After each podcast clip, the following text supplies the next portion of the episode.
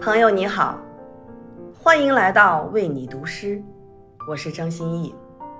昨日我们还在谈论入秋的清朗，转眼间秋日就已过半。这个秋天你过得好吗？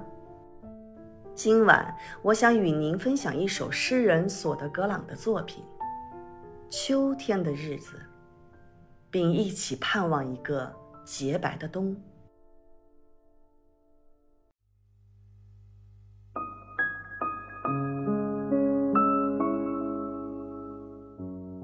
秋天的时光是透明的，被画在森林金色的底部。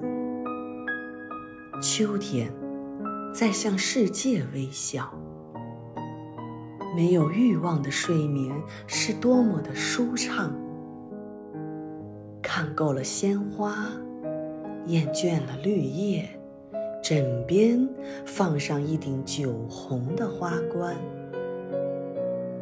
秋天，不再有任何欲念。他的手指冰凉、麻木。睡梦中，他看见雪花在到处不停地飘洒。